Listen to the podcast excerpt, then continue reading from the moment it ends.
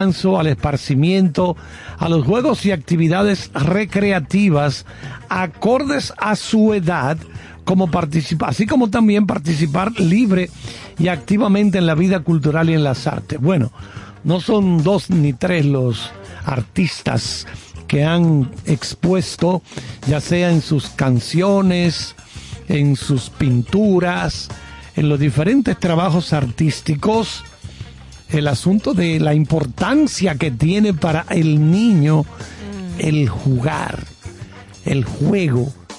Eh, eso lo vemos con mucha frecuencia, que el niño disfruta mucho cuando el padre puede dedicarle el fin de semana a estar jugando con él. Vamos a montar bicicleta, vamos a parar. La gente aquí que nos gusta el béisbol, toma un guante, dame un guante y vamos a parar la pelota y ese tipo de cosas los niños disfrutan mucho, mucho, mucho Por esos eso momentos. La educación hoy implementa esas estrategias didácticas basadas en gamificación, en juegos, porque ustedes ven el éxito que tienen esos juegos eh, hoy de las grandes plataformas, eh, es eso, el reto, el pasar de nivel, eh, todo eso que te pone, la adrenalina, te mueve en el cerebro, o sea, por eso hasta aprender jugando. Hoy es una propuesta educativa exitosa. Yo siempre le he dado mucha importancia a la actividad física, que entiendo que eso es lo que eh, le da como una terminación completa al ser humano. Es decir, tú te la pasas trabajando eh, usualmente en oficinas o trabajando con asuntos más bien de corte de intelectual, vamos a llamarle, pero si tú no lo combinas con el alguna actividad, algún juego, alguna actividad física. Aire libre. Eso, hay entiendo que hay problemas. Sí, sí, sí, sí, sí, sí, se demanda. Igualmente, Día Internacional de la Hamburguesa. Ay, sí. Ah, empieza a celebrar desde hoy, si tiene el chancecito en la noche. O sea, mañana estaremos celebrando el Día Internacional del Hamburger. El Hamburger. Como dice la gente. El Hamburger. En dominicano. pásamele uno a Néstor Caro. el dominicano. Que me está pidiendo. No, no, dos, dos. Él quiere dos. El dominicano, el, el chi, No, bueno, es que el chimi es otra cosa. Sí, el chimi tiene como otros, otros detalles de la gastronomía. Pero sí, también es el Día Internacional de la Hamburguesa, 28 de mayo, que es un plato, como usted bien dice, que le gusta prácticamente a todo el mundo y que se ha popularizado tanto a nivel mundial que es casi imposible no encontrarlo en las cartas de cualquier restaurante. Eso es verdad. Eh, es muy raro que en un restaurante, hasta para el menú de niños. Bueno, es que también un, una comida, diría yo, simple, dos pedazos de pan y usted le mete una carne en el medio y fájese ahí. Hay una leyenda que dice que fue precisamente un 28 de mayo de 1900, así, pelado, 1900, cuando un inmigrante alemán residente en Estados Unidos sirvió la primera hamburguesa. O sea que por eso se relaciona esa efeméride a esta fecha del 28 de mayo la, invención del hamburger. Mm. Eso es así. Igualmente lo de la tercera semana de mayo, profesor. Sí, sí. Esa es la de la autonomía de los pueblos. Y eh, eso es interesante porque la Asamblea Nacional de Naciones Unidas proclamó la Semana Internacional de Solidaridad con los pueblos de los territorios no autónomos que se celebra anualmente en la última semana del mes de mayo. La creación de esta efeméride se sustenta en la Carta de Naciones Unidas que define a un territorio no autónomo como aquel territorio que no ha alcanzado la plenitud del gobierno propio. En dicho documento se reconoce la obligación de promover el bienestar de sus habitantes considerado como una prioridad en la actualidad se conservan 17 territorios no autónomos ubicados en varias partes del mundo. Está, por ejemplo, el Sahara Occidental, el desierto, la parte occidental del desierto del Sahara. Está Anguila, Bermuda, Islas Caimán, Islas Malvinas, islas turcas y caicos, islas vírgenes británicas, entre otros. Sobre todo si esas islitas. Sí. Vamos a repetir, ¿eh? Vamos a repetir.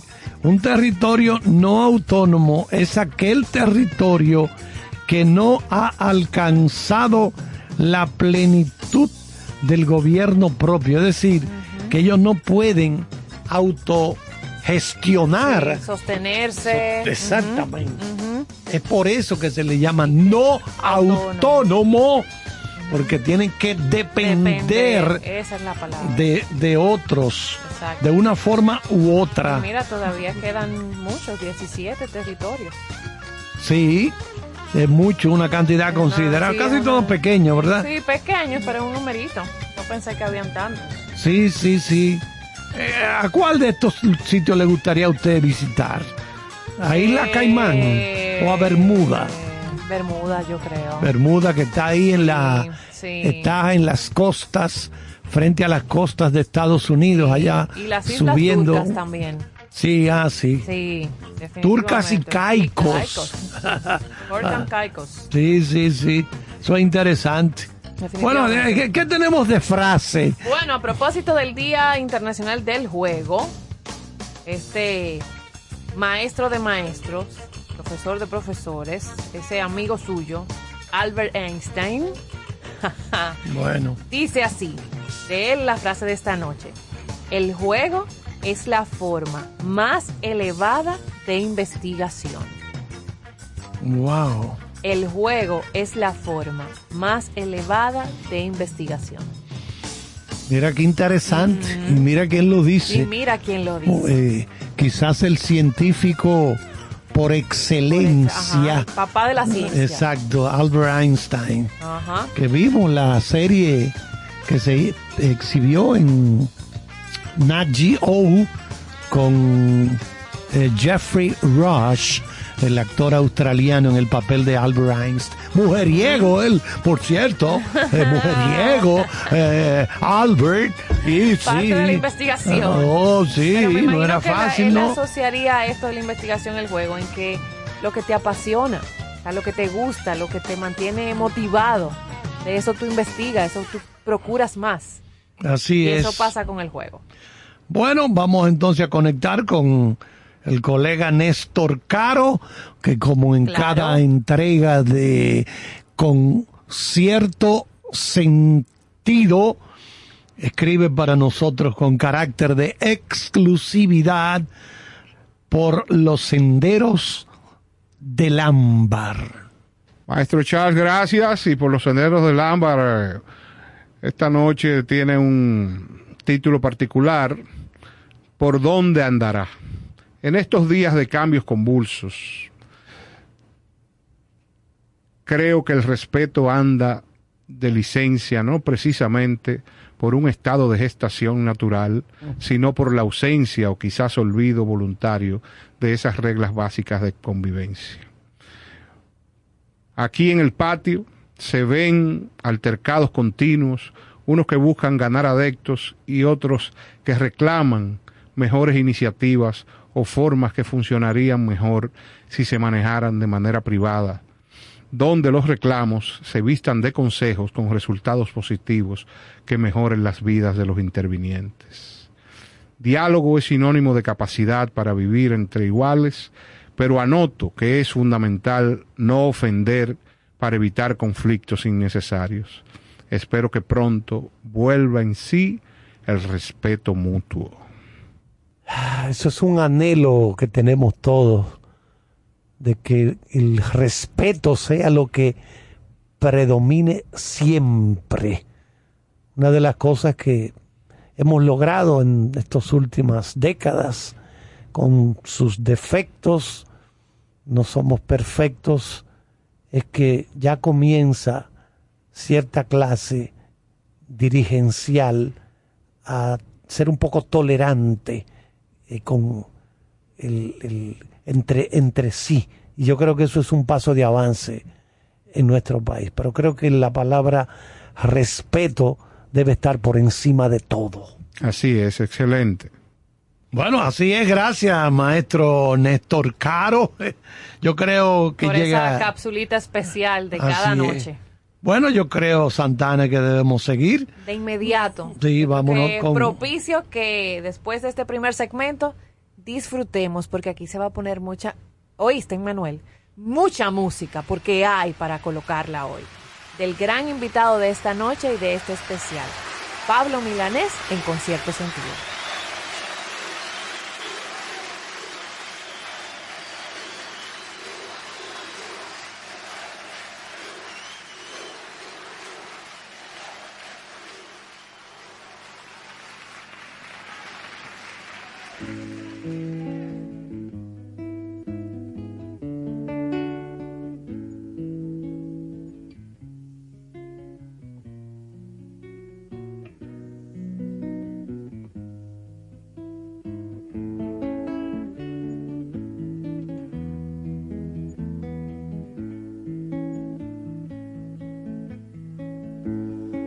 Pisaré las calles nuevamente de lo que fue Santiago ensangrentada y en una hermosa plaza liberada me detendré a llorar por los ausentes.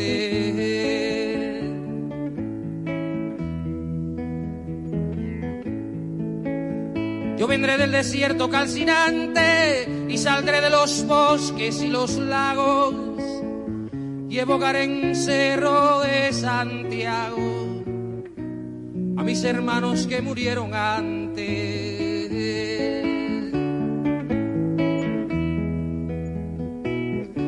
Yo unido al que hizo mucho y poco,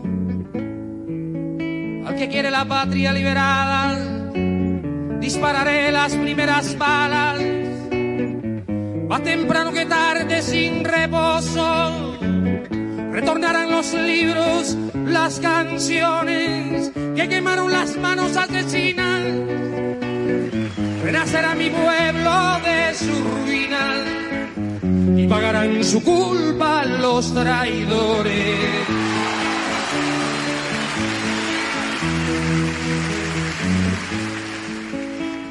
Un niño jugará en una alameda y cantará con sus amigos nuevos y ese canto será el canto del suelo a una vida cegada en la moneda. Yo pisaré las calles nuevamente de lo que fue Santiago ensangrentada y en una hermosa plaza liberada me detendré a llorar por los ausentes.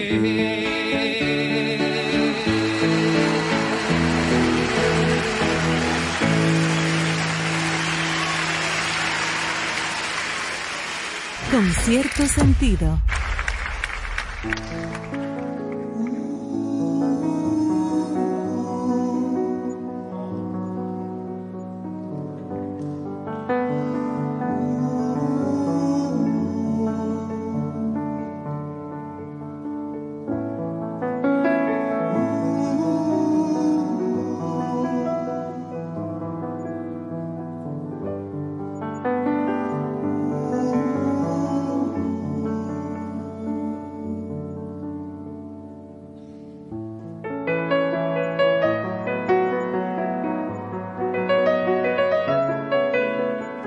Me hice compositor de Por tu culpa.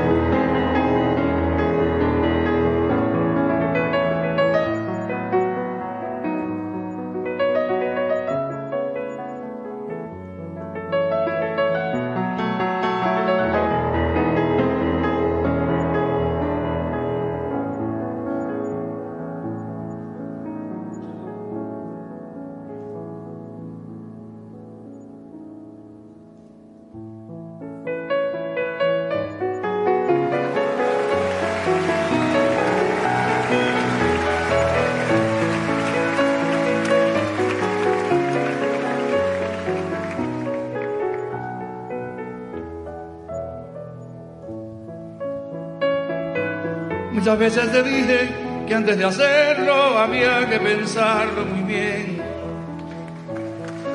Que esta unión de nosotros me hacía falta carne y deseo también, que no bastaba que me entendieras y que murieras por mí, que no bastaba que mi fracaso yo me refugiara en ti. Y ahora ves lo que pasó al fin nació. Al pasar de los años el tremendo cansancio que provoco ya en ti.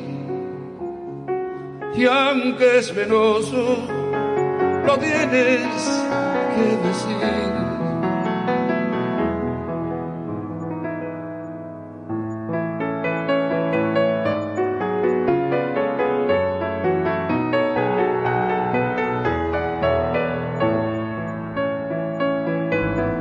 mi parte esperaba que un día el tiempo se hiciera cargo del fin. Si así no hubiera sido, yo habría seguido jugando a hacerte feliz. Y aunque el llanto es amargo, piensa en los años que tienes para vivir. Que mi dolor no es menos y lo peor ya no puedo sentir. Y ahora tratar de conquistar con vano afán ese tiempo perdido que nos deja vencidos sin poder conocer eso que llaman amor para vivir, para vivir.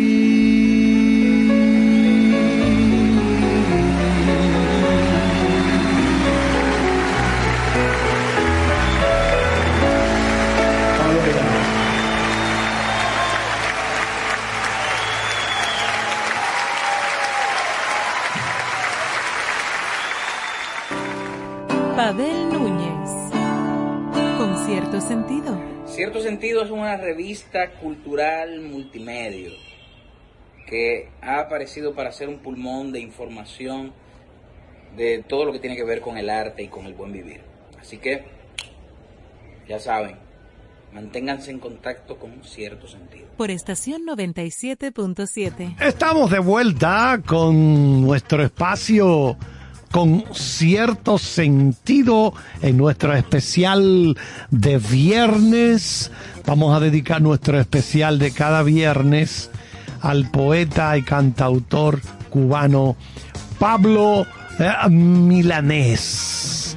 Dígame, Santana. ¿Sabes, profesor, que antes de adentrarnos en la trayectoria y en la vida de Pablo Milanés, referir a nuestra audiencia, siempre desde aquí, desde aprender, que nunca está de más, apoyarle un poco la historia, que un cantautor y un poeta de la, de la canción es un músico por lo general solista que escribe y compone y canta sus propias canciones, que eso lo, lo destaca, lo diferencia también. Aunque hay muchos cantantes de diversos géneros que escriben sus propias canciones, el término cantautor suele usarse casi siempre para referir por sobre todo artistas adscritos al folk acústico y canciones que suelen que se suelen incorporar eh, más bien temáticas eh, sociales, políticas, personales o filosóficas. Por eso la grandeza de estos eh, poetas de la música, por esta, esta, ¿cómo sería? Calificativo o este renglón de ser cantautores, que no es cualquier o poca cosa. El género musical característico del cantautor se conoce como canción de autor. Durante un tiempo se denominó a este tipo de música canción de protesta. Hoy en día el género se encuentra menos cargado de connotaciones críticas o reivindicativas que en el pasado, dando espacio a las reflexiones individuales, filosóficas e incluso tratando temas relativos al amor romántico. Bueno, y la nueva trova. Que también es parte de Pablo Milanés. Sí género del cual nuestro invitado, ¿verdad? Él es uno de los fundadores. Pues la nueva trova forma parte del movimiento latinoamericano de la nueva canción, la cual tendía a utilizar textos que fueran literariamente autoconscientes, sofisticados y elaborados formal y académicamente. Esta también recibió la influencia del feeling cubano, un movimiento, sí, porque eh, Cuba se hizo famosa por ese, se menciona mucho lo del feeling. Sí, el feeling cubano, un movimiento de canción romántica que se desarrolló entre los años 40 y 60. No lo confundan con el feeling de que se hablaba o se habla en dentro de la música popular estadounidense, que es otro, otra tendencia. El cubano, repito, era un movimiento de canción básicamente romántica, romántica, eh, a diferencia, porque en Estados Unidos usted puede hablar y decir, bueno, eh, el, ¿cuánto feeling tiene esa persona para, para hacer sus canciones, verdad? Lo que fuere. son cosas, la gente dirá, no, pero que se, eh, se pueden una... Eh, Asociar a la obra. asociarla, solaparse una con otra. Bueno, puede ser también, pero el, es interesante esto, hacer la, la diferencia ese género feeling cubano, música romántica entre años 40 y 60. Pablo Milanés uno de los exponentes del feeling que más tarde se convirtió en uno de los pilares de la nueva trova. Aproximadamente al mismo tiempo en que emerge la nueva tropa, la nueva trova cubana, otros movimientos eh, similares ganaban popularidad a nivel internacional como parte de un renacimiento raigal. Aquellos movimientos promovieron la utilización de música folclórica, de ahí el término folk, y tradicional con textos de contenido político. la protesta. La nueva trova fue principalmente influenciada por la nova canzó española, el canto nuevo boliviano, el canto libre portugués, así como la nova canção y el tropicalismo brasileño. Aproximadamente en esa misma época adquirieron gran popularidad, notoriedad, algunos puertorriqueños como Roy Brown, Andrés Jiménez, Antonio Cabán Vale y el grupo Haciendo Punto en otro Qué buen nombre ese. Haciendo punto en otro son. La nueva trova estuvo inspirada en la actitud rebelde y esto me sorprendió, no lo sabía, no jamás me imaginé, y contestataria de artistas estadounidenses de protesta como Bob Dylan, amigo del profesor, Joan Baez. Joan Baez, criticaban los abusos del gobierno de los Estados Unidos y de sus países títeres. Otras influencias fueron los Beatles, que sí me consta, aunque hasta los años 90 estuvieron oficialmente prohibidos. El uruguayo Daniel Iglietti y el español Joan Manuel Serrat, que también ha sido invitado nuestro y tocamos en su trayectoria sobre estos temas. Entonces, con esta pequeña introducción así cultural, genérica del contexto en el que se desarrolla Pablo Milanés, pues podemos empezar a conocer de su vida. Así es decir que Pablo Milanés nació en Bayamo, provincia de Oriente, actual provincia de Granma. Estudió música en el Conservatorio Municipal de La Habana. En sus comienzos, Milanés estuvo muy influido por la música tradicional cubana, así como también por el feeling, así la música de sentimiento. El feeling es un estilo musical que se inició en Cuba en los años 40 y suponía una nueva manera de afrontar la canción, donde el sentimiento definía la interpretación y estaba influido por las corrientes estadounidenses de la canción romántica y de jazz. El feeling se acompañaba de una guitarra al estilo de los viejos trovadores, pero enriquecido por armonizaciones jazzísticas. Así se establecía esta nueva forma de comunicación o feeling con el pueblo. En el año 1964 Milanés se incorporó como intérprete al cuarteto Los Bucaneros con quienes colaboró en sus primeros trabajos. También probó suerte como solista ocasional, diversificando de esta manera sus experiencias que más tarde le llevarían a trabajar en solitario. En 1965 Milanés publicó Mis 22 años, considerada por muchos el nexo o lazo de unión entre el feeling y la nueva trova cubana, incluyendo nuevos elementos musicales y vocales que serían precursores de la música cubana que vendría después. Sería el disco que tenía el afro. Exacto. En aquella época. Un afrón. un afrón.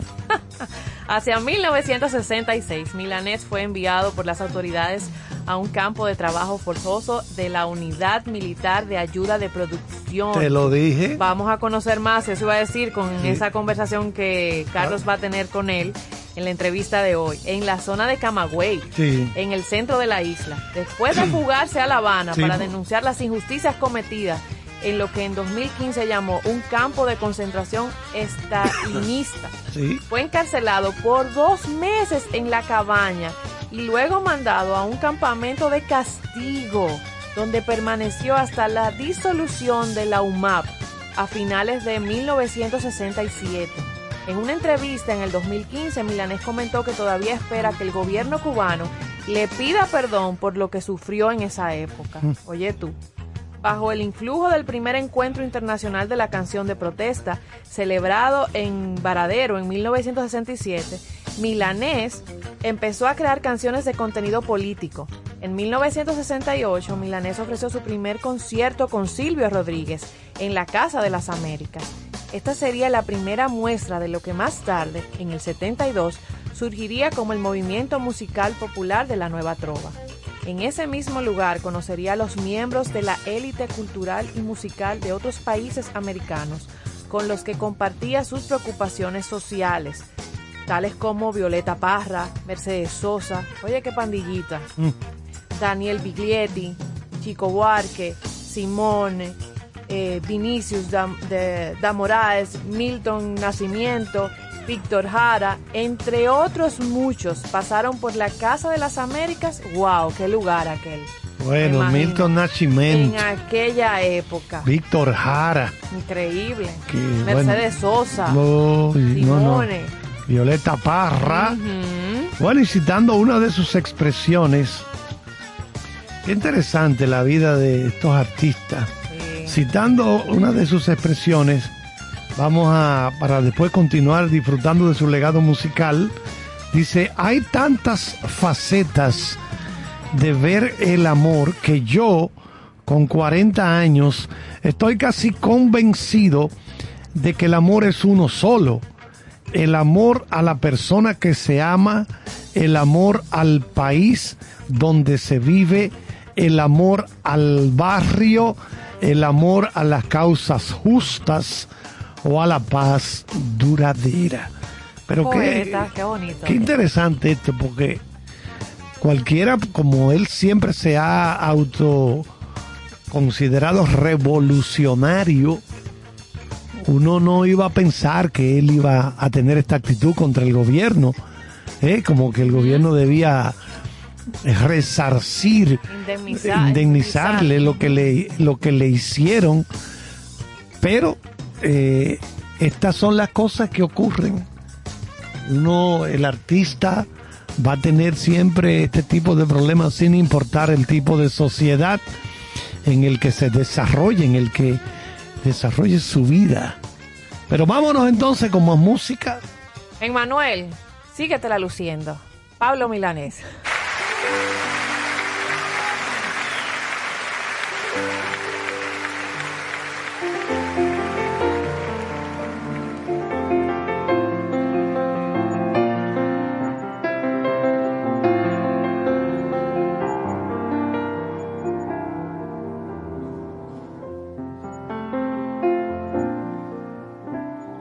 Todavía quedan restos de humedad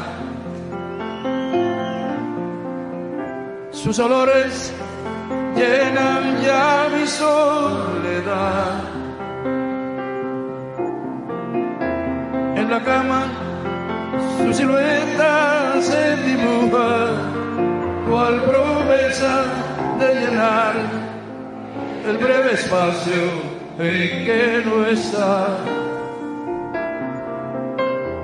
Todavía yo no sé si volverá. Nadie sabe al día siguiente lo que hará. Rompe todos mis esquemas, no confiesa ni una pena, nada a cambio de lo que da. Suele ser violenta y tierna, no habla de uniones eternas, pasa entrega, cual si hubiera solo un día para amar. No comparte una reunión, le gusta la canción que comprometa su pensar. Todavía no pregunté, te quedarás. Temo mucho la respuesta de un jamás. La prefiero de vaciar mi vida. No es perfecta, más se acerca a lo que yo simplemente soñé.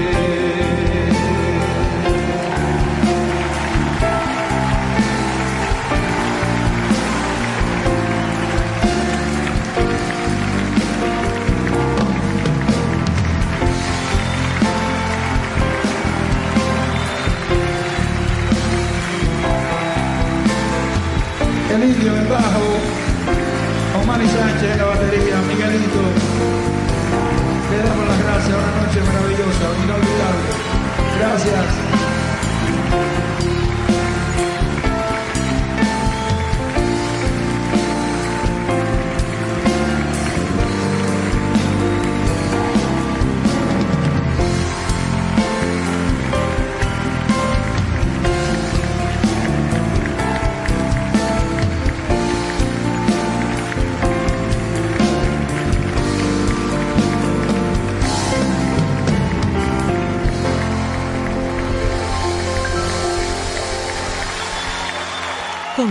Cierto sentido.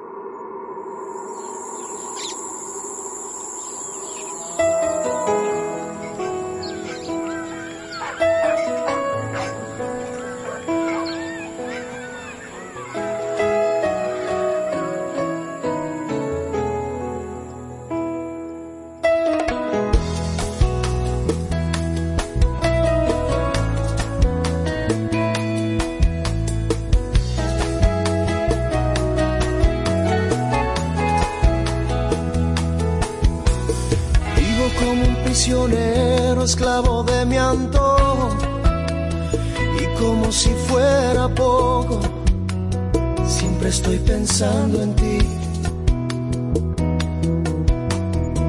¿Cómo se puede amar a alguien que no te da señales de su amor? Que no le importa nada mi dolor, porque eres siempre así. Y mientras sigo esperando,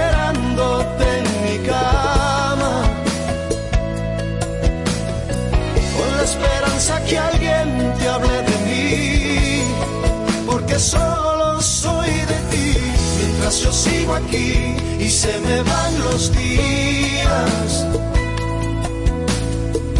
En el mismo lugar donde escribí tu nombre. Y ya no hago más que organizar mi vida. Para que un día vuelvas y todo esté en orden.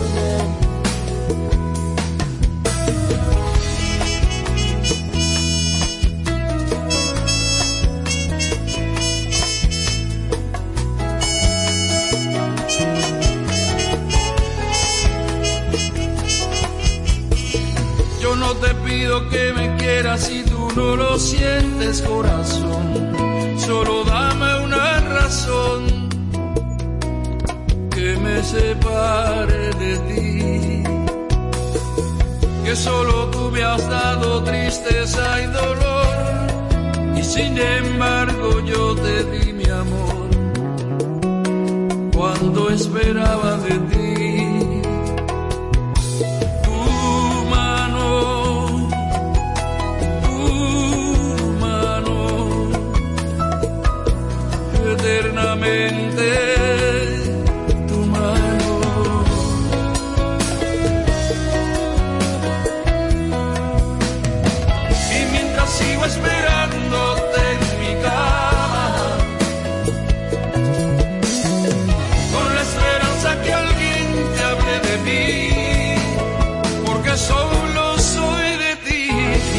Sigo aquí y se me van los días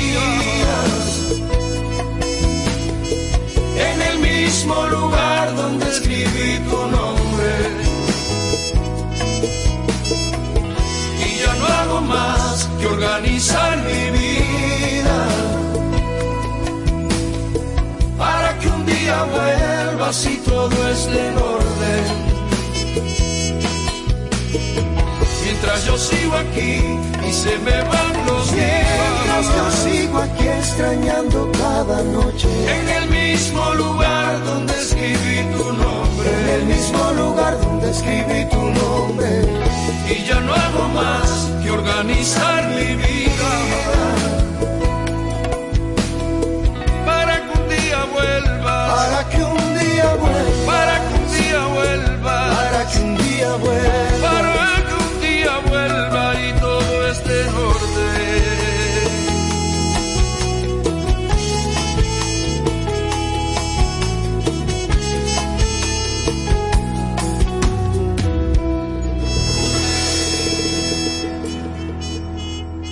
Herminio Alberti, con cierto sentido. Hola, Néstor Caro se ha propuesto dar cierto sentido al arte de vivir en el arte. De 8 a 10 de la noche, cada noche en la 97.7, te invito a acompañar a Néstor Caro con cierto sentido. Muchas gracias por seguir con nosotros en este especial de cada viernes en Con cierto sentido a través de estación 97.7. Paralelamente, a lo largo de estos años, Pablo Milanés compuso música para siete largometrajes, siete películas y más de 30 documentales y series de televisión. El catálogo discográfico de Pablo Milanés lo conforman decenas de álbumes y constituye uno de los tesoros musicales más ricos de toda Latinoamérica. Milanés realizó actuaciones en numerosos países de Europa, África y América. Bueno, aquí a República Dominicana él siempre ha sido una persona muy querida, yo he tenido el privilegio de, trabajar en un equipo de producción de varios de sus conciertos aquí en el país, de, tener acercamiento directo con él y todo, y, con su, quien era en ese momento su manager y sus músicos, o sea, él, esta es su, uno, su casa, como unos vecinos. Sí, sí, sí, él se siente muy bien cuando viene aquí. Entonces, aquí hay una lista de bueno, más de 40 álbumes. Sí, o sea, no lo vamos a mencionar todos. Eso, señor, eso es una lista que no. Y canciones, imagínense. Bueno, antes de que tú nos dé algo sobre las colaboraciones que ha tenido, las principales por lo menos, es decir, grabaciones con otros artistas, voy a mencionar álbumes a partir del 97, cuando lanzó Despertar, luego Vengo Naciendo, ya inicia el año, el Nuevo Milenio, en el año 2000 con Días de Gloria, en el 2000 también en vivo desde Ciudad de Nueva York, live from New York City, Pablo Querido, como un campo de maíz, líneas paralelas, regalo, Raúl y Pablo con Raúl Torres, desde el Palacio Municipal de Congresos de Madrid junto a Chucho Valdés. Renacimiento y en el año 2019 Mi Habana. Entre las colaboraciones, numerosos artistas grabaron sus canciones o han cantado con él en conciertos o discos, como Silvio Rodríguez, que lo mencionamos, Joaquín Sabina, Soledad Bravo, Simone, eh, Tania Libertad, Manuel Mijares, Amaya Uranga, Ana Belín, Lilia Vera, Caco Senante, Joan Manuel Serrat, Víctor Manuel, Miguel Ríos, Raúl Torres, Xiomara Laugar, Anabel Rodríguez, en fin, esa lista es igual que los álbumes, eh, innumerable. Y cuando se trata de política, como mencionaba el maestro Carlos, a Pablo Milanés se le tiene por una de las voces del régimen cubano, pese a que se muestra crítico con lo que ocurre en la isla. Sí, porque soy un abanderado de la revolución, citando sus palabras, no del gobierno. Si la revolución se traba, se vuelve ortodoxa, reaccionaría contraria a las ideas que la originaron. Uno tiene que luchar. Sin embargo, más adelante, en otras de esas entrevistas, eh, él expresaba, también citando sus palabras, ya no hablo de política ni con mis amigos. Wow. Bueno. Llama vida privada. Es que, te digo, el arte, la sensibilidad de esta gente está por encima de, ideologías y de gobiernos. Esa fuerza creativa que ellos tienen no es de esta galaxia. No, no, no, no. La mueven otros intereses muy diferentes. Ya no hablo de política ni con los amigos. Ay, no, no me ponga esos temas. No, no estoy en eso.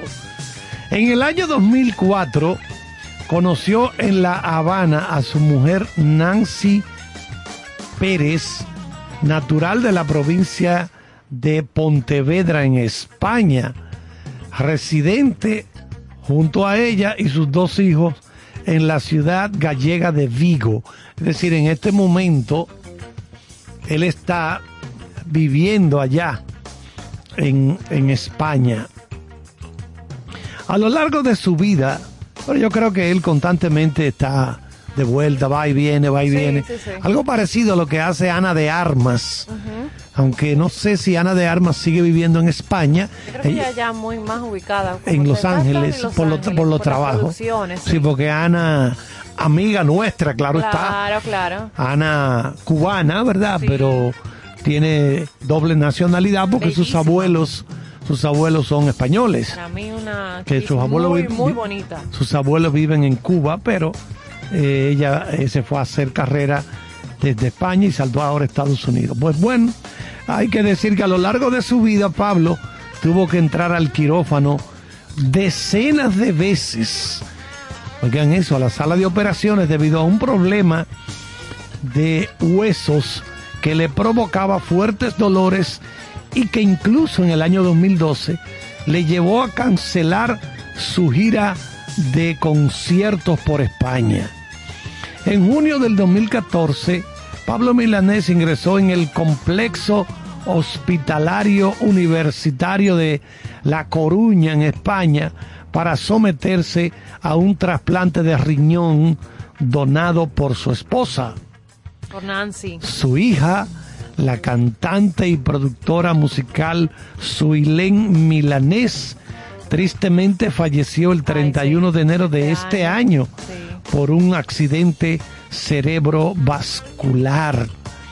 Suilén, una de las tres hijas del matrimonio de Pablo Milanés y Yolanda Bennett, desarrolló una amplia carrera en el ámbito musical en sus 50 años de vida y se había labrado un nombre propio en el mundo cultural cubano. porque creo que la otra es Aide.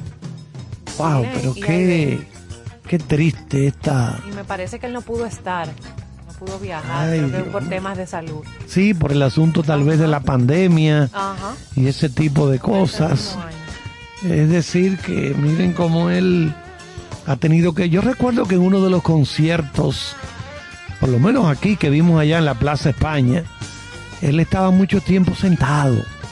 y se habló de que tenía, no sé si era que tenía flebitis, un problema como que las piernas, para sostener el cuerpo, exacto, ese tipo de cosas. Sí, pero eh, eso parece que se lo han ido corrigiendo porque ya él no lo vemos tan tanto tiempo sentado. No es que no se siente, él se sienta un momento, pero no, no tanto. No, y que en esos momentos estaba en los procesos de esas cirugías que usted mencionó también. Ah, bueno, puede ser. Puede ser. Y mira, un trasplante renal también. Sí, eh, Muy fuerte, muy fuerte Bueno, pues nada. Yo creo ¿Seguimos con música? Claro que sí. Vámonos con la música de... Del amigo personal del profesor Carlos Almanzar y con cierto sentido.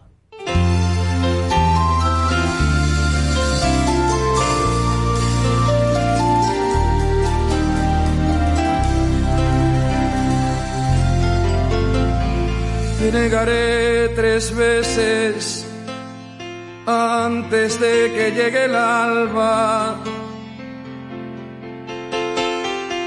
Me fundiré en la noche donde me aguarda la nada. Me perderé en la angustia de buscarme y no encontrarme te encontraré en la luz que se me esconde tras el alma. Desandaré caminos sin salidas como muros. Recorreré los cuerpos desolados sin futuro destruiré los mitos que he uno a uno. Pensaré en tu amor, este amor nuestro vivo y puro. Te veo sonreír sin lamentarte de una herida Cuando me vi partir, pensé que no tendrías vida. Gloria te tocó, que ángel te amó, que ha renacido. Que milagro se dio cuando el amor volvió ¿Qué puedo hacer? Quiero saber que me atormenta en mi interior. Es el dolor que empieza a ser miedo a perder lo que se amó.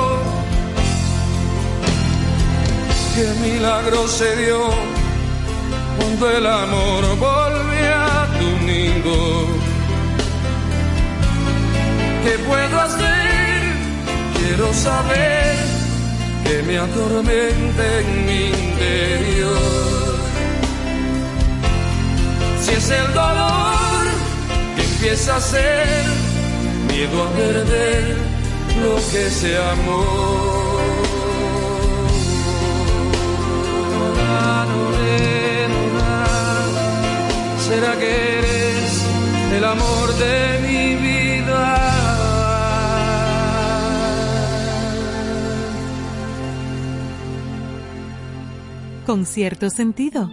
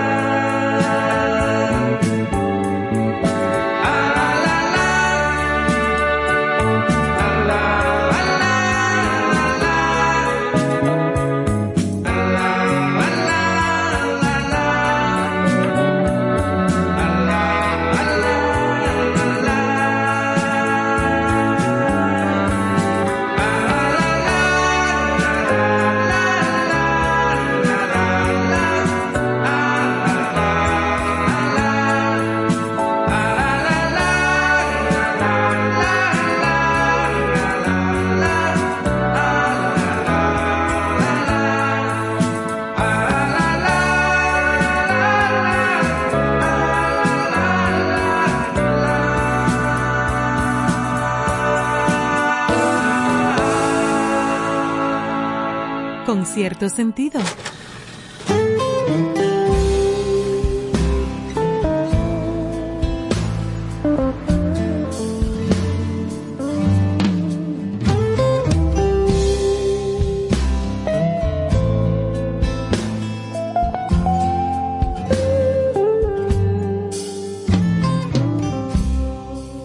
Muchas veces te dije que antes de hacerlo había que pensarlo Que esta unión de nosotros le hacía falta carne y deseos también. Que no bastaba que me entendieras y que murieras por mí bastaba que en mis fracasos yo me refugiara en ti. Y ahora lo pasó al fin nació. Al pasar de los años, el tremendo cansancio que provoco y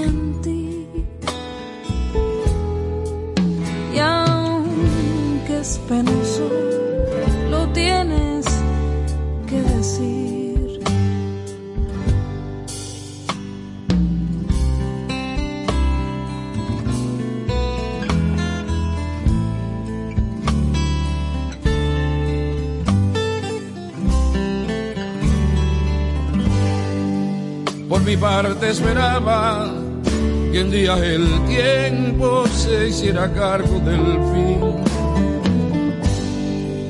si así no hubiera sido, yo habría seguido jugando a hacerte feliz. Y aunque el llanto es amargo, piensa en los años que tienes para vivir. Menos, y lo peor es que ya no puedo sentir. Y ahora tratar de conquistar con mano afán. Este tiempo perdido que nos deja vencidos sin poder conocer eso que llaman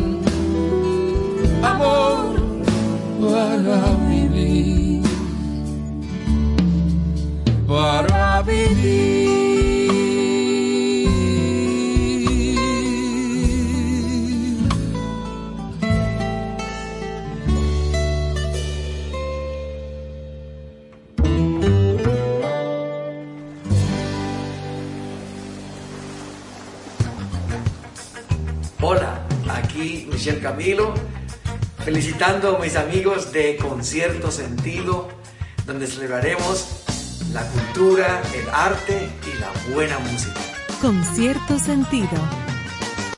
Bien, y aquí estamos de regreso en Concierto Sentido, disfrutando de este viernes del arte del buen vivir y de la música tan agradable y especial, tan buena música del cantautor y ese gran poeta Pablo Milanés, que es nuestro invitado de este viernes 27 de mayo. Y antes ya de pasar a ese momentito tan especial que nos prepara el maestro Carlos, eh, conversando directamente con el invitado de la noche, apuntar que Yolanda, profesor, esa canción, ese buque insignia de Pablo Milanés. Él no grabó Yolanda si con... aquí, Yolanda. Él no grabó Yolanda con con Procuro olvidarte. ¿Y cómo que se llama? Manuel Atento. Esa es la brasileña. Sí, sí, sí, sí, sí. es una, un transexual. Sí, un transexual. Sí, se me va el nombre, pero sí. sí como dice en la buena frase, en la punta de la lengua. Bueno, ya nos acordaremos. Sí, Yolanda, esa, esa canción insignia de Pablo Milanés, eh, tiene una profunda historia de amor, como usted mencionaba en el segmento pasado. Fue escrita por el mismo Pablo en el año 1970 pero no salió hasta el 2005. Pareciera que es de allá atrás, pero en el 2005 que decidió lanzarla junto a la película Siempre Habana, que tomó un punto significativo dentro de su carrera para las nuevas generaciones, quienes voltearon a escuchar más a fondo la canción del cantautor. Para Milanés era clara la canción desde el primer momento que tuvo un encuentro con su musa, Yolanda Bennett, que usted la mencionó como madre de sus hijas, su primer matrimonio, en el año 1970, quien desde la primera vez lo dejó cautivo al punto de escribirle esta canción que todos conocemos, Yolanda. Hay a quien le escriben algo así y que siga así esas letras eh, favoritas en el público por los siglos de los siglos. Profesor, el tiempo es suyo con su amigo Pablo Milanés en su viaje. ¿A dónde fue? ¿A España o a Cuba? estuvimos en Cuba, estuvimos en, Cuba. claro está. Oye, chicos, estuvieron en Cuba. en Cuba. Estuvimos en Cuba. Pues adelante. Y vamos entonces a explicarle a ustedes en qué consiste esto. Así es, Joana, vámonos de inmediato entonces con la primera pregunta. Pablo, ¿qué te parece todo ese movimiento que se armó en Cuba con la visita del presidente estadounidense Barack Obama y también pues la presentación de la tradicional banda rockera inglesa Rolling Stones que bueno tuvieron un tremendo concierto ahí. ¿Qué, ¿Qué te parecen todos esos movimientos? Quedamos en que no íbamos a hablar de estas cosas, pero bueno, yo te voy a contestar.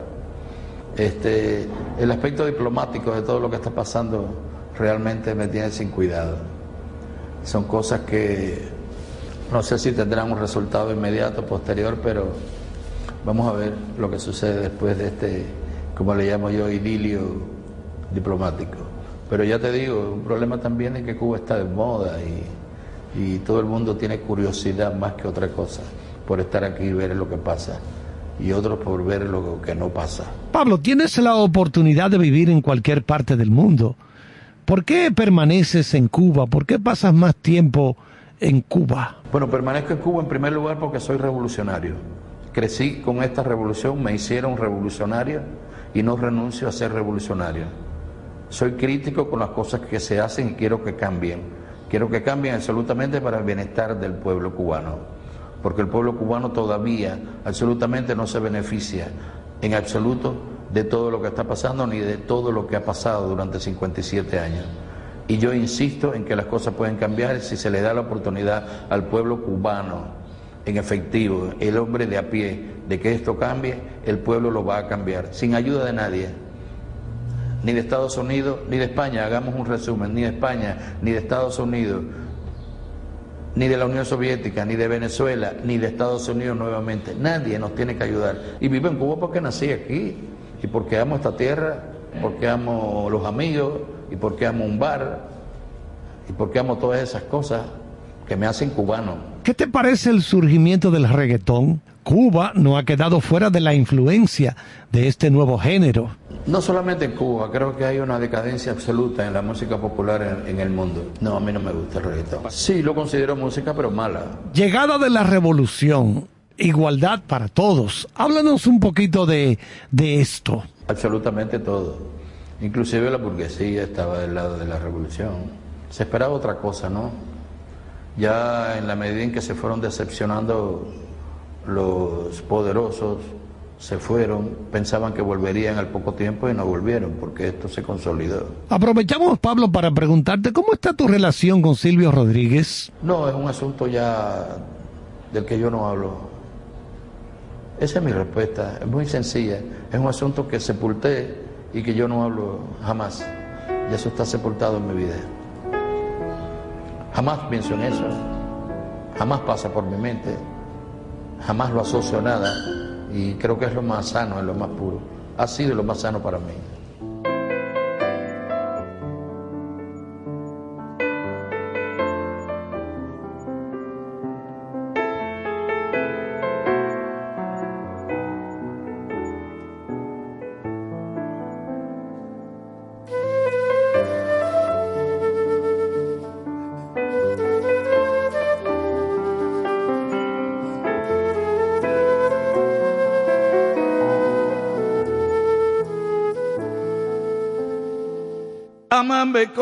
Soy, tómame sin temor,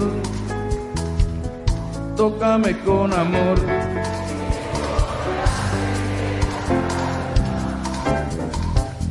Bésame sin rencor, trátame con dulzor, mírame por favor, que quiero llegar a tu alma.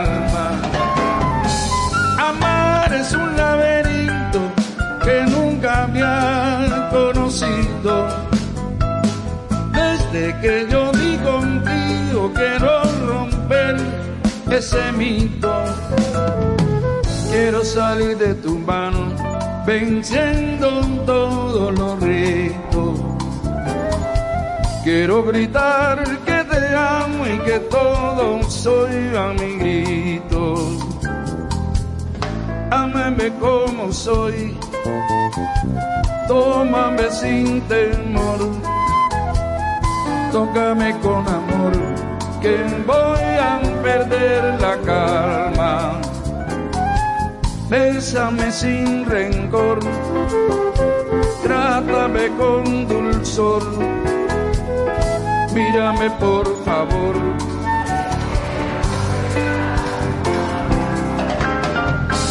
Lo bello es lo que ha nacido del más puro sentimiento. Lo bello lo llevo dentro, lo bello nace contigo. Yo quiero sientas conmigo tan bello como yo siento. Juntar esos sentimientos y hacer más bello el camino. Juntar esos sentimientos y hacer más bello el camino. Juntar esos sentimientos y hacer más bello el camino.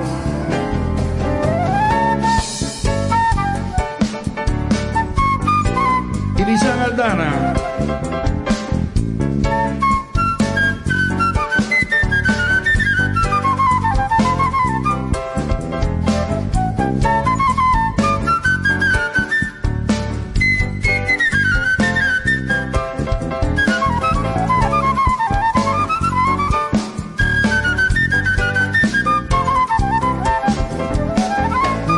Esos sentimientos y hacer más bello el camino. Dar esos sentimientos y hacer más bello el camino. Dar esos sentimientos y hacer más bello el camino. Con cierto sentido. Pablo, queremos que nos cuentes sobre el momento en que te llevaron a un campo de concentración un campo de trabajo en Cuba para la realización del servicio militar obligatorio. Aparte de su respuesta, vamos a escuchar también a su suegra y a algunos amigos que compartieron esa época. Me sentía revolucionario. Y cuando me engañaron de aquella manera, me dicen, no, usted está citado para, usted ha sido elegido, un telegrama, para el servicio militar y fui elegido para mandarme a un campo de concentración. Me parece que aquello fue brutal. Para un muchacho de 23 años, aquello fue brutal. Cuando yo vi que bajó la escalera y cogió para arriba, ¡ay, qué llanto! Me dio un llanto. Pobrecito. Flaquito así. Estaba rodeado de guardias con bayonetas y unos guardias acá lado de las puertas de los autobuses, muchos autobuses, cientos de autobuses. Y ahí no tuve tiempo de despedirme ni de mi esposa ni, ni de mi madre que me acompañaron para despedirme, pero una cosa de todo, eh, en el fondo feliz. Yo decía, bueno, no lo hubiera querido, hubiera querido seguir en lo mío, pero bueno, me llaman para un deber, me voy satisfecha. Y me iba satisfecha. A Pablo trataron de prohibirle muchas cosas. Y él siempre se rebeló contra aquello. Era un niño cuando estaba en el programa de José Antonio Alonso y le prohibieron cosas y él decía que no, que le iba a cantar eso, que iba a salir con ella, con aquella, con aquel. Es decir, que era inquieto y rebelde. fíjate tú, no lo tomo mal, digo, bueno, esto es un error que han cometido y empiezo a documentarme. Mis amigos me empiezan a mandar libros, pero sobre todo el libro de Iván Denisovich de, de Solzhenitsyn fue el que me abrió los, ojos sobre todo lo que podía pasar y después de ahí, bueno, seguí leyendo muchas más, más cosas. no tiene que ver, pero me leí La montaña mágica y también me di cuenta de lo que, lo que tenía que ver estar encerrado en un lugar y superarlo, eh, lo que significa aislarse de, del mundo y superarlo, lo que significa estar en un ambiente donde tú crees tu propio ambiente intelectual y tu propio ambiente de superación personal y, superarlo. ¿Te das cuenta? Lo que yo trataba de averiguar dónde estaba, que por qué la gente estaban allí, que esa unidad qué cosa era, porque como ya yo ya tenía más o menos un nivel en, el, en la puerta, se dice, no, ese es para las personas que han tenido problemas, que tienen problemas de eh, homosexuales, eh, qué sé yo, se lo llevan para allí, así. Cualquier problema que no estuviera acorde con la política que la revolución tuviera en ese momento. Al resumir los actos del sexto aniversario de la integración del movimiento juvenil cubano, el secretario organizador del Comité Central del Partido, Armando Jar, expresa. Queremos una juventud rebelde, una juventud que piense con su propia cabeza. Una juventud que sea capaz de razonar, de estudiar, de aprender y de investigar. Un día empezaron a llegar presos comunes al campo. Gente que había cometido distintos delitos y que estaban en cárceles habaneras, antiguas cárceles en el año 65.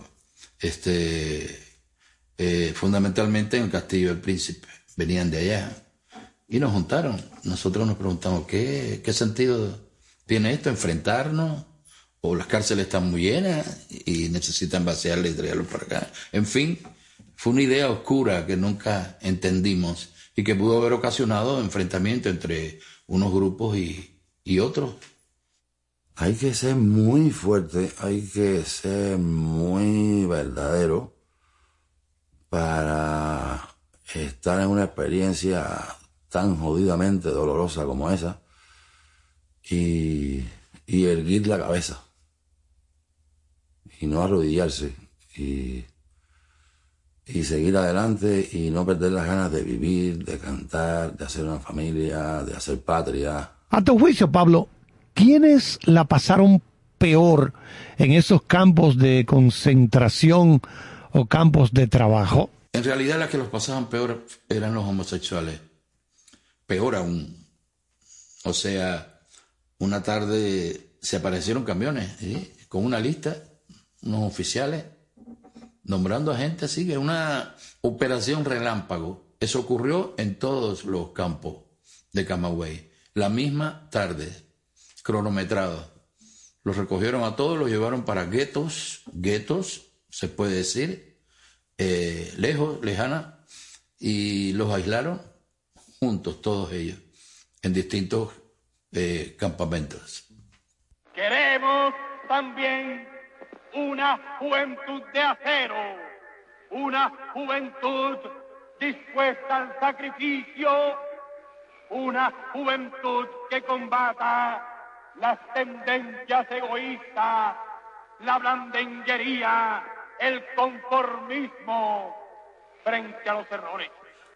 La conclusión fue una conclusión bastante macabra, ¿no? Pues eh, nos han logrado juntar a todos los que consideraban despreciables en un campo de concentración.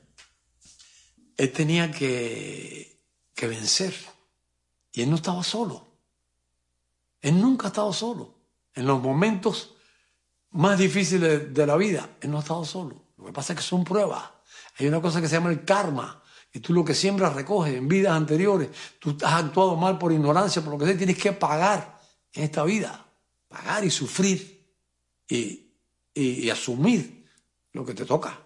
¿Entiendes? Y él ha, asumido. ¿Y qué pasó después? A nosotros nos cogió el efecto este, de Estocolmo. Hicimos una obra favorable a los que nos habían mandado para allá y nos, y nos culpábamos por, por haber ido hacia allí, en esa obra de teatro que le escribimos Ricardo Barber y yo. Empezaron a sentirse culpables. culpables de estar allí porque todos los días nos lo decían, ustedes son culpables, ustedes son árboles que han crecido torcidos. Llegamos a representar la obra en la unidad y se corrió la bola en todo Camagüey y eso, y vinieron unos coroneles a proponernos. Y, y y yo rompimos la obra. Y dijimos que no la recordábamos y que no queríamos hacerla en ningún lugar. Porque inmediatamente nos dimos cuenta y digo, coño, Barber, hemos sido un par de idiotas. Nos ha cogido el síndrome de Estocolmo aquí. Hemos estado aquí brindándole ofrenda a los que nos han mandado para acá. Y rompimos la obra. Nunca más se puso. Pero la pusimos una vez. En el año 2021, Pablo Milanés declaró, en el año 1992 tuve la convicción de que definitivamente el sistema cubano había fracasado y lo denuncié el creador de medio centenar de álbumes y más de 400 canciones en más de seis décadas, reiteró esos pronunciamientos y dijo que confía en el pueblo cubano para buscar el mejor sistema posible de convivencia y prosperidad, con libertades plenas, sin represión y sin hambre. Milanés está residiendo, por lo menos la mayor parte del año, en España. Tenemos entendido, Pablo, que tú terminaste fugándote del lugar en que estabas confinado. Sí, me fugué. Me fugué porque estábamos esperando noticias de que iba a haber una reunión y que se iba a determinar que aquello se terminaba, que aquello ya había sido un error. Ya había escándalos en la ONU, los judó, los aviones espías ya habían tomado fotos de los campamentos. Y lo único que hicieron fue, en vez de 23 pelos de alambre, subirlo a 14, a bajarlos a 14 pelos, nada más. Entonces ya, pero de todas formas era imposible escaparse por los alambres. 14 pelos y un día me separan de mi amada. 14 pelos y un día me separan de mi madre y ahora sé a quién voy a querer. Y entonces yo hice un recital esa noche. Y un recital... ¿De feeling? Donde todo el mundo lo sabía, menos los soldados que nos cuidaban, y hice una recolecta. Entonces me dieron mucho dinero, se recogió entre todos. Nos lo metimos en bolsillo. Había alguna ropa que aquel tenía bonita, el otro no sé qué, y yo tenía un pantalón, eh, lengua también, y nos fugamos los dos. Y entonces decidimos ir por la orilla de la carretera, pero por la orilla de la carretera venían camiones que podían denunciar, no, no, esta gente está por ahí, y, y lucha contra bandidos cogernos, porque eran los que cogían a los que se fugaban, eran los encargados. A veces yo desfallecía y el AMIA me levantaba, y viceversa. Cuando el AMIA se tumbaba, decía yo no sigo más, yo lo levantaba. Y así llegamos a las 7 de la mañana hasta Santi Espíritu, y ya lo demás es, cogimos distintos transportes y llegamos a La Habana. Llegué a casa una amiga, Malvina Batista. Cuando yo a mi casa tocó, me dijo, me fui de la mano, me escapé. Le dije, quédate aquí, entra ahí, que ese es el cuarto mío. Y le busqué, búscame ropa y dame dinero. Y yo, dinero para Pablo, ropa para Pablo. Y, y, ya. Y lo guardé ahí en mi casa. Y lo mandé para acá, para La Habana, en un carro que me costó cinco pesos moneda nacional. Tocan a la puerta y era aquel hombre pobrecito con el pelo así, que parecía un... ¿Qué tú haces aquí? Dice, no resisto más y me fui de ahí. Llegó por la madrugada. Al fin yo me entregué, porque mi madre tenía una angustia que, que se iba a morir, porque yo era un fugitivo. ¿Fugitivo? Entonces me presenté ante el comandante Almeida, que era primo segundo mío, y no entendió nada. Me dijo, yo soy jefe, porque Raúl estaba pasando un curso en la Unión Soviética. Yo soy jefe de las Fuerzas Armadas y aunque tú seas mi pariente, no puedo hacer nada por ti. Chan, eh, general Chan, ¿no? Dije, llévelo a su casa, que se vista de civil, pues yo fui con un traje, que se vista de militar. Digo, ¿qué militar? Comandante, eso no es un desprestigio para mí, le dije, eso no tiene ningún valor. Dice, bueno, pues se tiene que vestir de lo más. Era un traje horrible, sí. ¿No era un traje de olivo? No, hombre, no. No, no. Y así fuimos para allá, para la, para la prisión de la de la cabaña. Me llevó esa misma tarde. los presos comunes y los presos políticos ahí? De todo, sí, sí. Ahí estuve yo un mes y pico nada más para mandarme para el campamento de escapados, de fugados allá en Camagüey.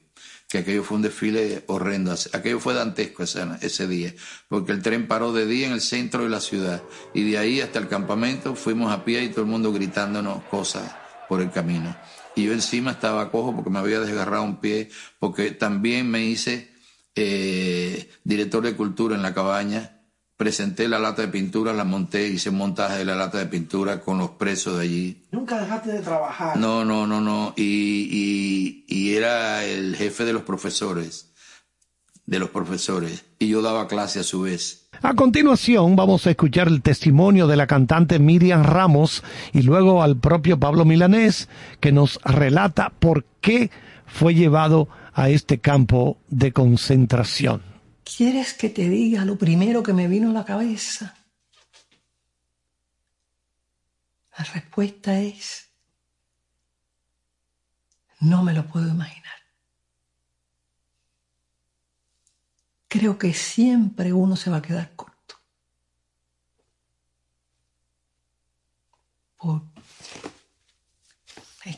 es demasiado, demasiado doloroso, demasiado fuerte no, no me siento muy capaz de abordar el tema. No fue por homosexual, no fue por drogadicto, no fue por contrarrevolucionario. No, no, no, fue por mi, mis opiniones que tenía respecto a la revolución a partir de un, de un revolucionario. Y que era yo bastante liberal para decirlo donde quiera que, que lo estimaba. Yo estoy esperando a eh, alguien que un día dé una disculpa a Pablo y a otras personas por eso lo... Hombre, la historia se la dio, pero no, pues, es personalmente. Los días de gloria se fueron volando y yo no me di cuenta. Solo la memoria me iba sosteniendo lo que un día... Creo que esas cosas se, se piensan de joven en la medida en que va pasando el tiempo, tú vas adquiriendo una sabiduría propia que te permite vivir y sobrevivir, pero no cambias el mundo, que es lo que tú pensabas cuando joven, no cambias nada, simplemente lo recreas, pero no, no hay cambios. El mundo, en mi criterio, sigue igual y todas las cosas que yo pensaba cuando joven, que es natural, un idealismo extraordinario, ya no se dan cuando tú eres más maduro y sabes todo lo que está pasando y sabes los vericuetos de cada cosa, sabes los vericuetos de, la cultura, de la sociedad, de, la economía, de lo social, de la política. Ya cuando llegas a eso y te conviertes en un sabio de ti mismo, ya eres más escéptico y no cambias nada, simplemente sobrevives y haces lo que sabes hacer. ¿Qué es lo que me queda de aquella mañana, de esos dulces años? Si en ira y desganos los días de gloria los dejamos ir. Perdí mi yagroba y mi colibrí. Perdí mi guitarra, se perdió en la bruma, donde pierde el habla y te pierdo a ti. Los días de gloria se fueron con todo lo que un día fui.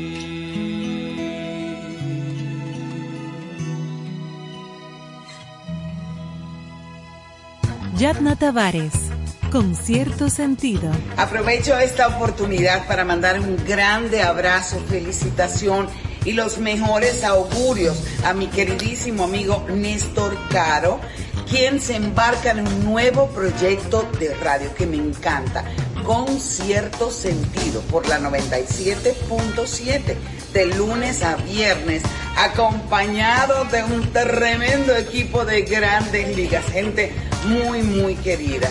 Cariño, siempre nos acostumbras a que en todo lo que te involucras, el éxito es el común denominador. Y estoy segura de que con cierto sentido no será la excepción. Vaya beso y abrazo grandísimo.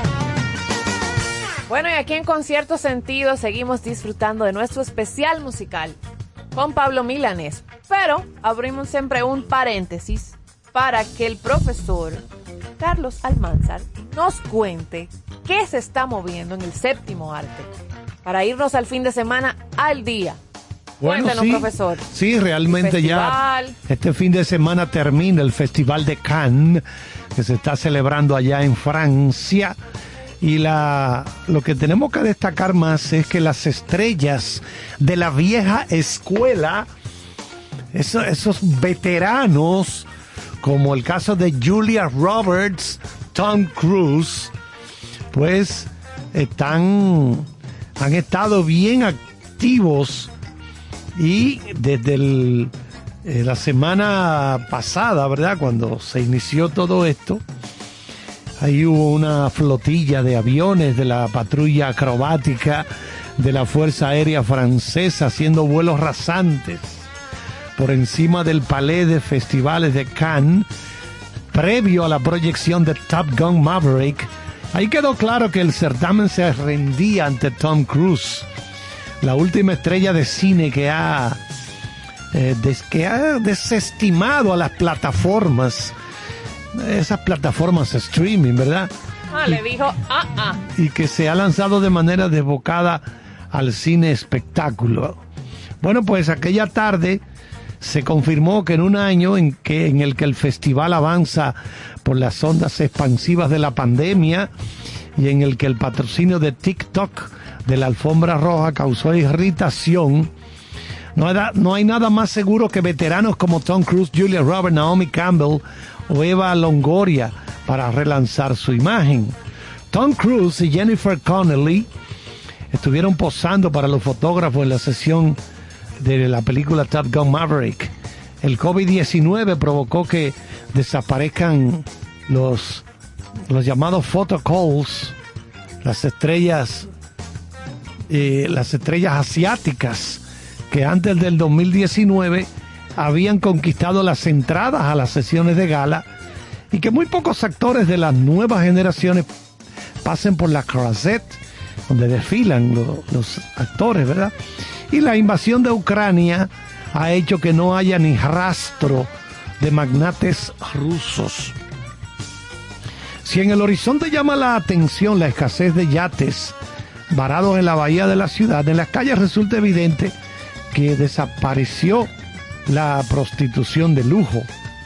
Tampoco aparecen con asiduidad Ferraris, vehículos Ferraris y Lamborghinis, aunque los restaurantes llenan cada noche. Hay 11.000 acreditados más que en el 2021 y el mercado del cine se cerró el pasado martes con una vuelta con señales de recuperación del negocio mundial. La presencia de Tom Cruise ha opacado el resto de actores, actrices, modelos e influencers que quisieran lucirse en Cannes.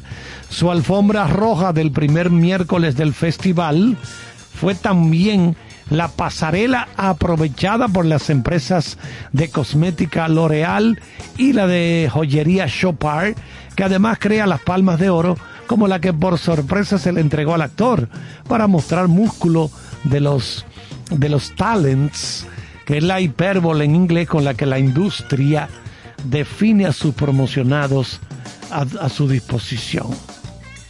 Por supuesto, en Cannes, donde se desarrollan tres alfombras rojas diariamente, todo el Star System francés aparece constantemente. Pero ese día casi no hubo hueco para ellos, con excepción de Omar Sy, el actor de Lupin, la serie Lupin de, de la cadena o la plataforma streaming Netflix, Jennifer Connelly.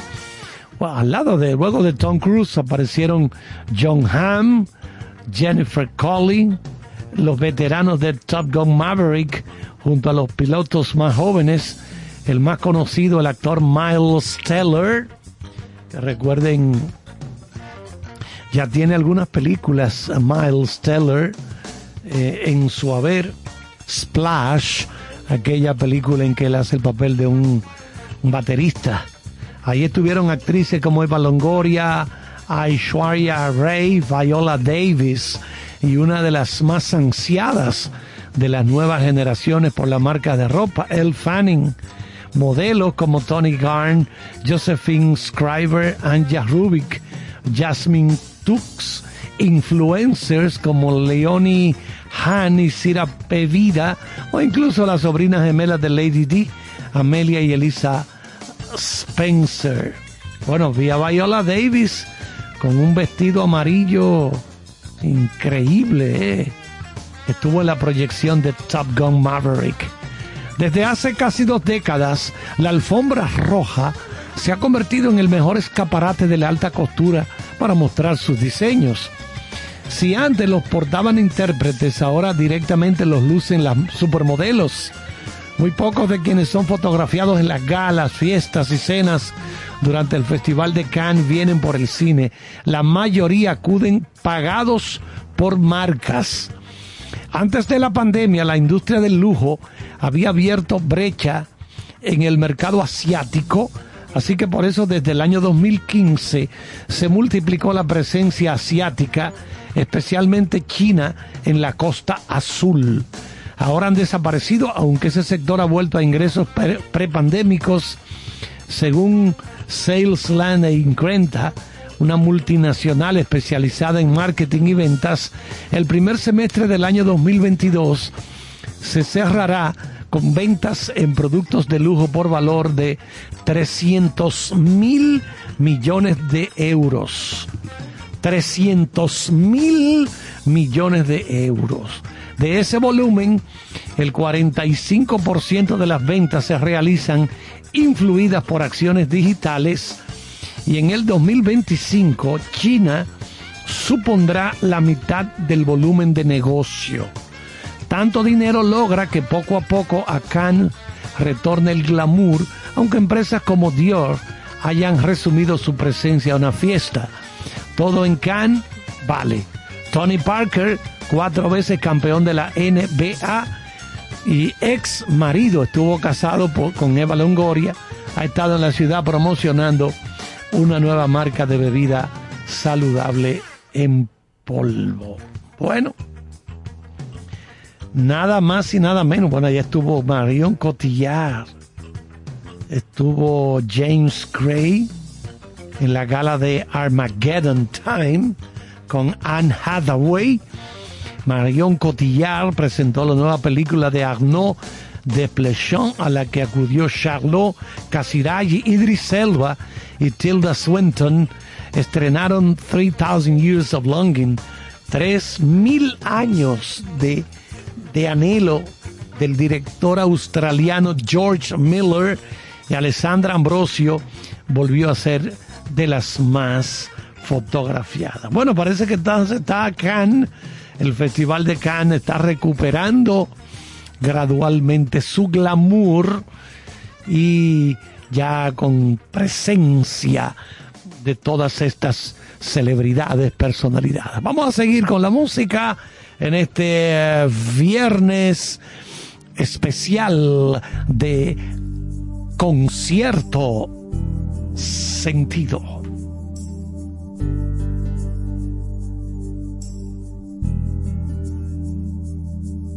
Yo tenía un botón sin hojar, un gusano de seda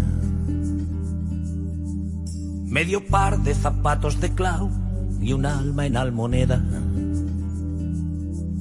Una hispano Olivetti con caries, un tren con retraso. Un carnet del atleti, una cara de culo de vaso. Un colegio de pago, un compás, una mesa camilla. Una nuez o bocado de Adán, menos una costilla. Una bici diabética, un cúmulo, un cirro, un estrato, un camello del rey Baltasar, una gata sin gato. Mi Anijol, mi Gioconda, mi Wendy, las damas primero, cantinflas, bola de nieve, mis tres mosqueteros, mi Tintín, mi yo yo mi azulete, mis siete de copas. El zaguán donde te desnudes sin quitarte la ropa. Mi escondite, mi clave de sol, mi reloj de pulsera. Una lámpara de Alibaba dentro de una chistera. No sabía que la primavera duraba un segundo. Yo quería escribir la canción más hermosa del mundo. Yo quería escribir la canción.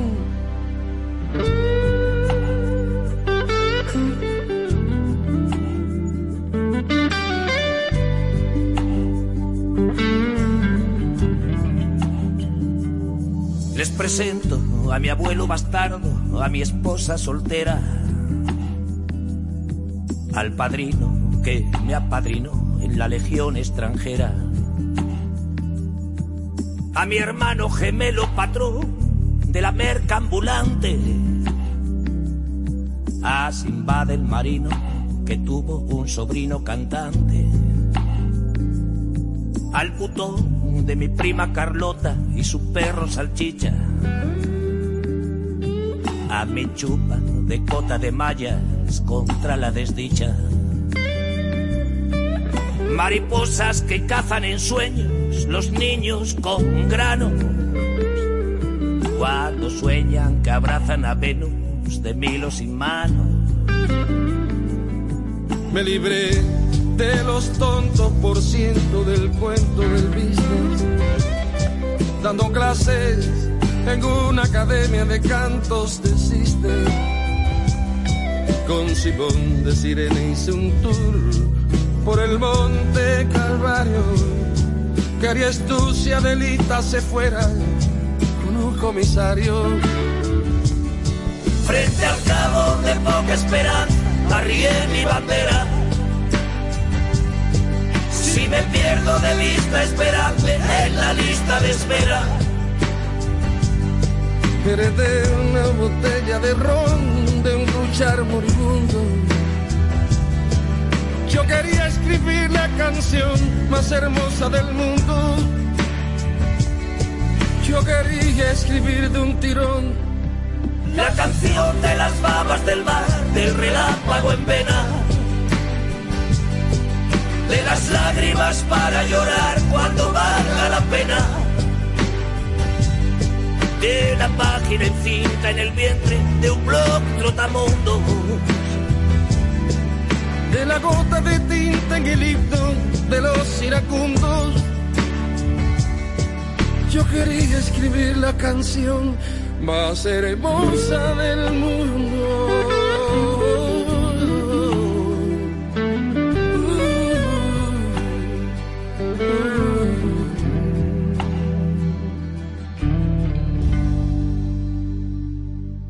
Pembian San, con cierto sentido. Felicidades a mis amigos Néstor Caro, Ivonne Veras, Carlos Almanzar y Joana Santana por el lanzamiento de su nuevo espacio con cierto sentido. Gracias por compartir el arte del buen vivir. Allá nos vemos. Bueno, señores, aquí estamos de regreso en Concierto Sentido. Aquí hemos disfrutado de Pablo Milanés, de su vida, de su música, eh, de informaciones interesantes de cine y cosas que usted no debe dejar de conocer y saber para estar al día. Y de esa súper entrevista que el profesor Carlos nos preparó y nos, y nos trajo como cada viernes. Esto ha estado eh, como un combo todo. la hamburguesa, las papitas, el refresco. Aquí no ha faltado nada. Tenemos que decir eh, ya de nuestro invitado y cerrando este segmento, agradeciéndoles a ustedes que nos han acompañado en la noche de este viernes, que Pablo Milanés ha logrado respetar un pacto de simpatía a prueba de imprevistos y distancias con la sensibilidad de varias generaciones de hombres y mujeres, porque va pasando de generación en generación, o sea, sigue en el tiempo. Esta doble razón de ser cronista y protagonista de su época ha sido traducida por el cantor a una convicción existencial. Lo humano no va a morir. Ay. Profunda esta gente. Bueno.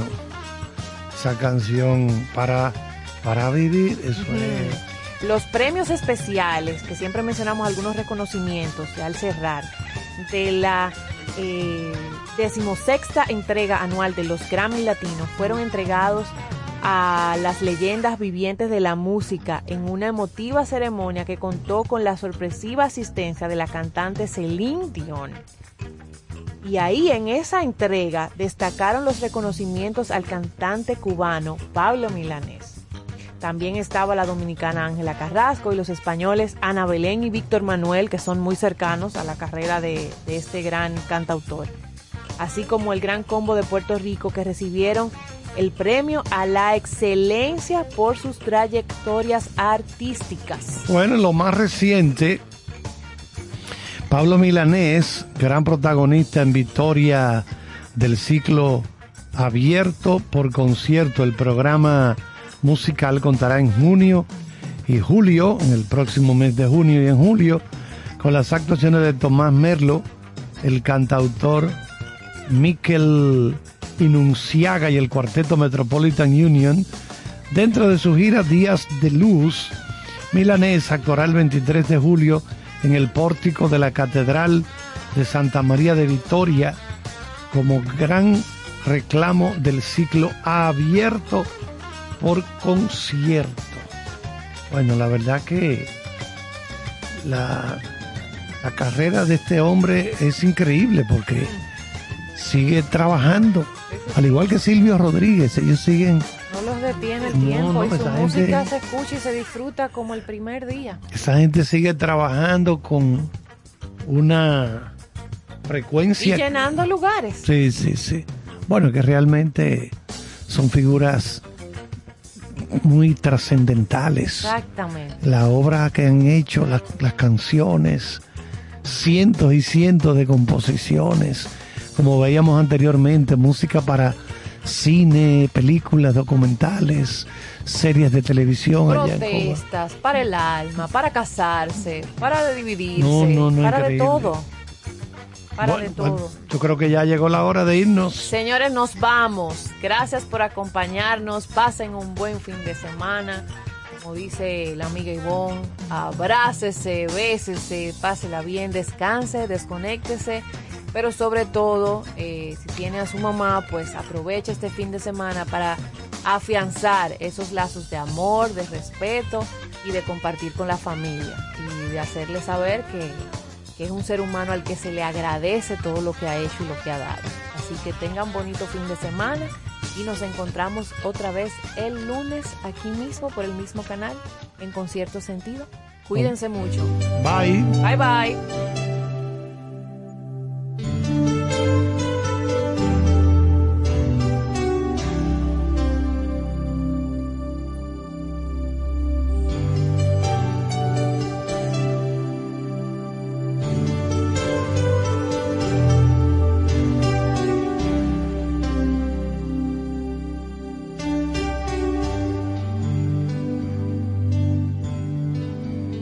Esta no puede ser no una canción. Quisiera fuera una declaración de amor romántica sin reparar en formas tales que pongan freno a lo que siento ahora raudales Te amo, te amo, eternamente te amo.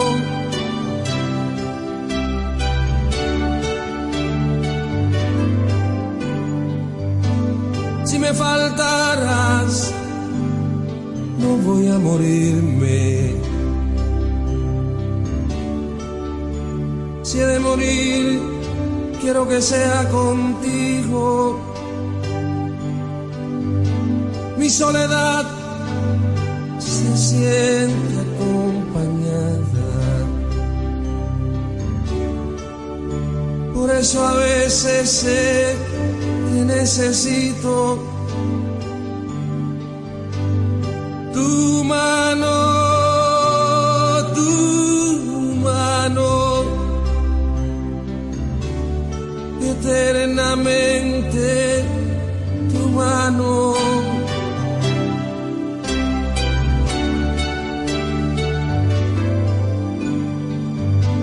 Cuando te vi, sabía que era cierto.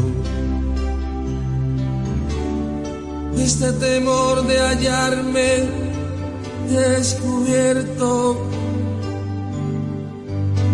Tú me desnudas con siete razones. Me abres el pecho siempre que me colmas de amores, de amores,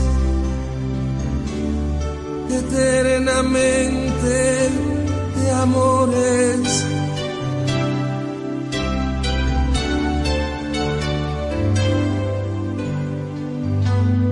Alguna vez me siento derrotado, renuncio a ver el sol cada mañana, rezando el credo que me has enseñado. Miro tu cara y digo en la ventana,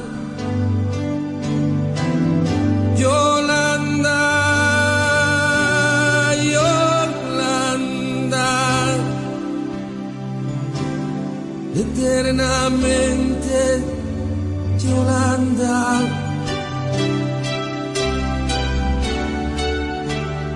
Yolanda. Eternamente Yolanda. Eternamente Yolanda.